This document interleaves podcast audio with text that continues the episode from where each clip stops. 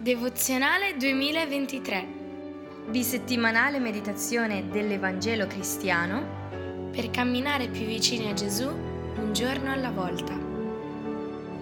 Anche oggi mi auguro tu possa avere pace nel meditare questo profondo tema, come evitare le trappole del nemico e possa avere anche il tempo di farlo.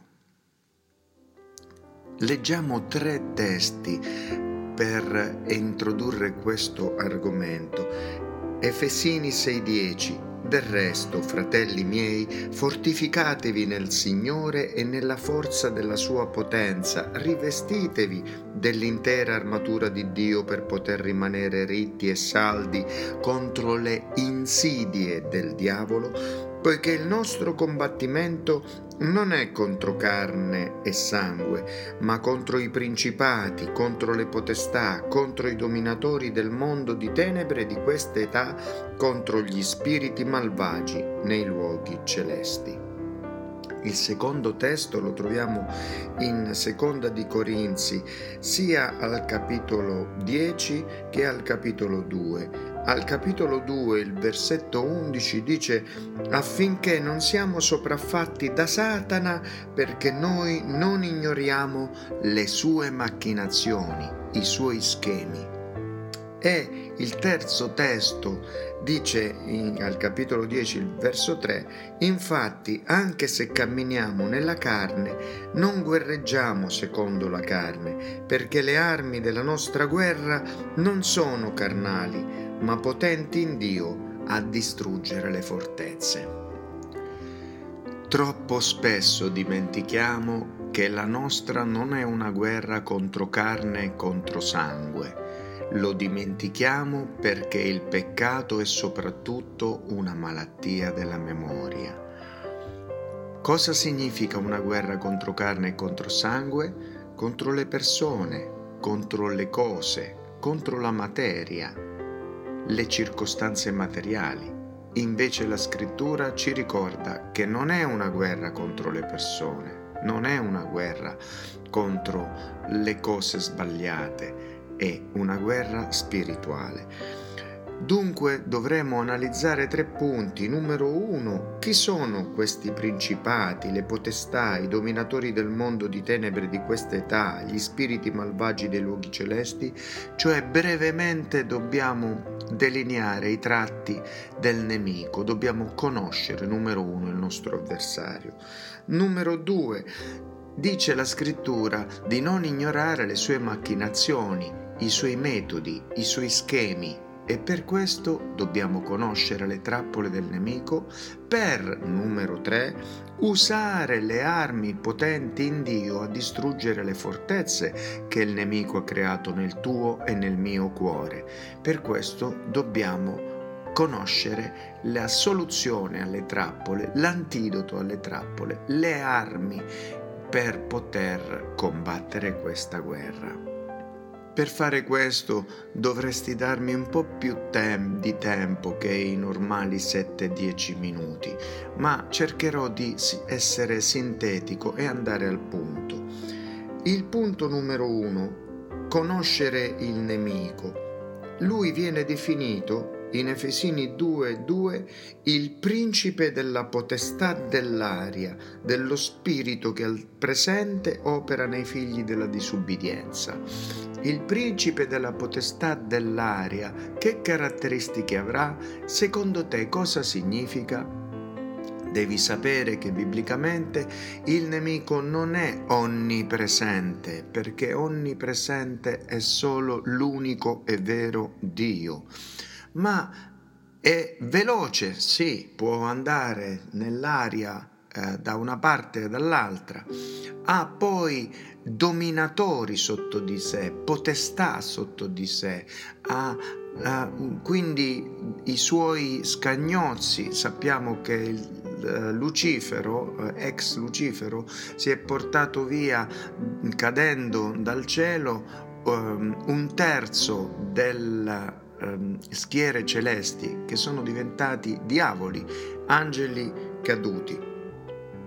Devi sapere tuttavia che loro e lui non conoscono i tuoi pensieri, possono usare eh, tentazioni, ecco perché Matteo 4.3 li definisce ora il tentatore, il tentatore um, ovvero i dardi infuocati che spara nelle nostre menti, che sembra che vengano idee da noi stessi, magari vengono da noi stessi, dalla nostra natura caduta o dal mondo circostanze, perché non tutto viene dal diavolo, tuttavia lui è anche definito il tentatore. Ma lui non conosce la tua mente, ovvero i tuoi pensieri, lui vede quello che fai e da quello capisce chi sei.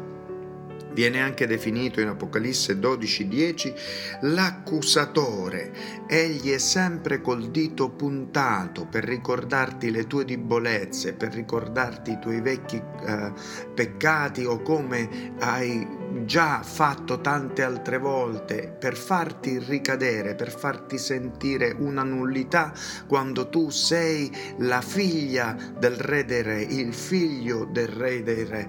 E dunque eh, non crediamo alle accusazioni perché siamo stati giustificati e soprattutto anche noi non accusiamo perché il giudizio è solo di Dio. E quando accusiamo qualcuno, critichiamo qualcuno nella nostra mente, noi stiamo usando una artimagna del nemico, mentre il Signore ci chiede di non giudicare, di non criticare, ma di lasciare a Lui giudizio, vendetta, retribuzione. Per concludere, il nemico è anche definito il più astuto, cioè sottile ingannatore, furbo ingannatore, e anche in prima di Pietro 5:8 siate sobri, vegliati perché il vostro avversario, il diavolo, va attorno come leone ruggente cercando chi possa divorare. Lui non è un leone, è come un leone, è un lupo senza denti che però azzanna perché ci inganna sulle sue reali potenze. Dunque dobbiamo sapere che lui è un avversario, un nemico e non possiamo metterci a servire il nemico delle nostre anime. Diavolo significa calunniatore bugiardo, bugiardo per accusare. Lui è stato un bugiardo sin dal principio, dice Gesù, ed è il padre delle bugie. E ogni volta che noi diciamo, anche se fosse una piccola bugia a fin di bene, noi dobbiamo sapere che il padre è il diavolo. La parola Satana significa avversario, quindi il nome del diavolo Lucifero, cioè dell'ex angelo di luce, non è Satana e nemmeno diavolo, anche se lui è Satana e lui è il diavolo ma come lui anche gli altri caduti con lui. Dico questo perché nella Bibbia spesso quando si parla di Satana non si riferisce a quello che poi sarà l'anticristo nella prossima dispensazione, nella prossima età, eh, cioè si assidierà sul trono l'ex Lucifero perché alle volte la Bibbia parlando di Satana parla di un Satana, un diavolo. Satana appunto significa avversario, nemico, non è il suo nome proprio. Come punto numero due conosciamo le sue macchinazioni, i meccanismi, i metodi gli schemi con cui il diavolo ci vuole far suoi e ci vuole definitivamente allontanare da Dio. Il suo obiettivo è allontanarci da Dio per questo le tentazioni mm, mm, inviate dal diavolo nel mondo, gli errori, sono sempre in coppia di opposti in quanto il suo obiettivo è allontanarti da Dio, o ti allontana a destra o ti allontana a sinistra, non importa. Quindi una sua tattica è proprio quella di ehm, farti commettere gradualmente il male opposto a quello che tu odi. Per esempio, tu eh, odi chi non prende eh, sul serio il male. La sua tattica sarà farti cadere in un'eccessiva paura, un'eccessiva attenzione, a prendere sotto troppo sul serio Satana che ha del potere, ma non è il potere. Il potere è solo l'onnipotente creatore dell'universo, il nostro Signore è Dio vero Gesù Cristo. Per questo, eh, allo stesso modo, se uno eh, odia chi prende sotto troppo sul serio Satana e dice ma tu perché vedere un diavolo? Non vedi giustamente gli altri i due angeli che sono con lui? Perché se c'è un diavolo ce ne sono almeno due angeli eh, per ogni diavolo. E quindi anche questa è una giusta eh, considerazione, però ti vuole portare progressivamente al lassismo spirituale che dice, ma non importa, ehm, va bene così, tanto ehm, dopo tutto eh, questo eh, non è un errore. E per questo Uh, sia il legalismo che il lassismo, sia il prendere eh, troppo sul serio il male oppure non prenderlo sul serio sono degli errori. Il diavolo manda le tentazioni in coppia di opposti. Qual è l'antidoto a questa trappola? Tenendo gli occhi su Gesù, dice Ebrei 12.2, autore e compitore della nostra fede, guardare il Signore ci dà la giusta valutazione su ogni cosa. Chi è Gesù? I suoi benefici. Se pensiamo ai malefici del diavolo, dobbiamo almeno due volte tanto pensare a Dio e ai suoi benefici. Un'altra tattica del nemico è far vedere il peccato come un bene, come una cosa buona, come una cosa bella. L'oro, i piaceri, la gloria, come una cosa desiderabile. Seconda di Corinzi 11:14 ci dice e non c'è da meravigliarsi perché Satana stesso si trasforma in un angelo di luce, una cosa desiderabile, una cosa bellissima, ma la verità è che la nostra mente è corrotta perché siamo nati in una natura peccaminosa, la natura adamica e dobbiamo eh, usare l'antidoto al fatto che la mia mente sia corrotta, che è l'ubbidienza, la semplicità dell'ubbidienza.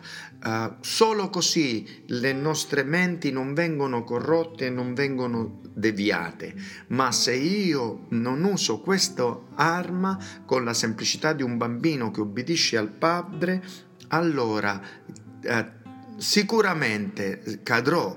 Seconda di Corinzi 11:3, ma io temo che come il serpente sedusse Eva con la sua astuzia, così talora le vostre menti non siano corrotte e sviate dalla semplicità, la semplicità che si deve avere riguardo a Cristo avendo purificato, dice prima Pietro 1:22, le anime vostre con l'ubbidienza alla verità.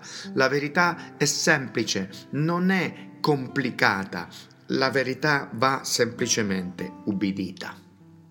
Un'altra tattica e trappola del nemico è che lui è perseverante nel tornare. Luca 4:13 dice che quando il diavolo ebbe finito ogni tentazione si allontanò da lui, da Gesù, fino ad un certo tempo. Se è tornato e ha tornato ed è tornato a tentare Gesù, quanto più te e me. Qual è l'antidoto? La perseveranza in Cristo. Dobbiamo correre con perseveranza la gara che ci è posta davanti. Dobbiamo chiedere come fa il, il salmista Davide nel Salmo 51:10, oh Dio, crea in me un cuore puro questo ogni giorno e rinnova dentro di me, rinnovare ogni giorno uno spirito saldo, quindi perseverante, affinché io non devi né a destra né a sinistra e ritiri il mio piede dal male, come ci dice la scrittura in Proverbi 4:27 per concludere questa carrellata rapida e non esaustiva di tutte le trappole e le, gli antidoti, le nostre armi con il nemico, dobbiamo sapere che l'avversario ha accecato le menti di quelli che non credono affinché non risplenda loro la luce dell'Evangelo della gloria di Cristo, che è l'immagine di Dio, seconda di Corinzi 4:4. Quindi nel compiere la nostra missione di portare la luce e l'Evangelo, noi non possiamo criticare gli altri, non possiamo eh, diciamo avere rabbia con gli altri, piuttosto pena come si ha eh, misericordia di un malato, di un cieco che è nella sua malattia. La, ci sono dunque antidoti e armi eh, spirituali eh, generali che valgono per tutte le trappole. Numero uno, il perdono. Ora chi voi perdonate qualcosa, perdono anch'io, perché anch'io ho perdonato qualcosa, a chi ho perdonato l'ho fatto per amore vostro davanti a Cristo, affinché non siate sopraffatti da Satana. Il perdono affinché non siate sopraffatti da Satana, perché noi non ignoriamo le sue macchinazioni, il verso che abbiamo letto all'inizio. La seconda antidoto, l'arma generica, quella che ha usato Giuseppe, che pure era tentato dalla moglie di di Potifar, corri, corri via, corri, vattene, esci fuori dalla tentazione, scappa. Non c'è antidoto più semplice di fronte all'evidenza della situazione peccaminosa, non stare a tergiversare col diavolo. Poi L'antidoto che funziona è considerare che se abbiamo un giardino nel cui uh, seme il diavolo ha, uh, insieme al buon seme ha uh, sparso zizzagna, la cosa migliore perché non cresca la cattiva erba nel nostro giardino è piantare serrate di fiori per esempio, se nasce l'erba cattiva dell'orgoglio che è sempre presente, dell'egoismo, dell'egocentrismo, io devo piantare il fiore dell'altruismo, del dare, del negare me stesso. Se ho l'erba cattiva della concupiscenza, devo piantare il fiore della purezza se ho l'erba cattiva dell'impulsività, della rabbia, della cattiva parola che esce facilmente, devo piantare il fiore della meditazione, del silenzio, del poter dare parole dolci. Eh, di fronte all'erba cattiva dell'odio e l'egoismo c'è il fiore dell'amore, c'è il, devo piantare il fiore della tolleranza, della pazienza, del perdono ognuno dei fiori eh, darà il frutto dello spirito, gioia, amore, pace, pazienza, benignità, mansuetudine, gentilezza, fede, autocontrollo. Molte altre sono le trappole del nemico, come l'autocompiacenza, quanto ti autocompiaci, Molte altre sono le trappole del nemico che ha il senso delle cose degli uomini, ma se noi usiamo le armi potenti in Dio, mettendoci nel Signore, nel servizio al Signore, pregando con fervore ogni giorno, leggendo e meditando la sua parola, Lui ci terrà al sicuro. Grazie per aver ascoltato questo lungo audio, che Dio benedica la tua vita. Nel nome di Gesù, così sia. Mantieniti saldo con un cuore puro in Cristo. Amen.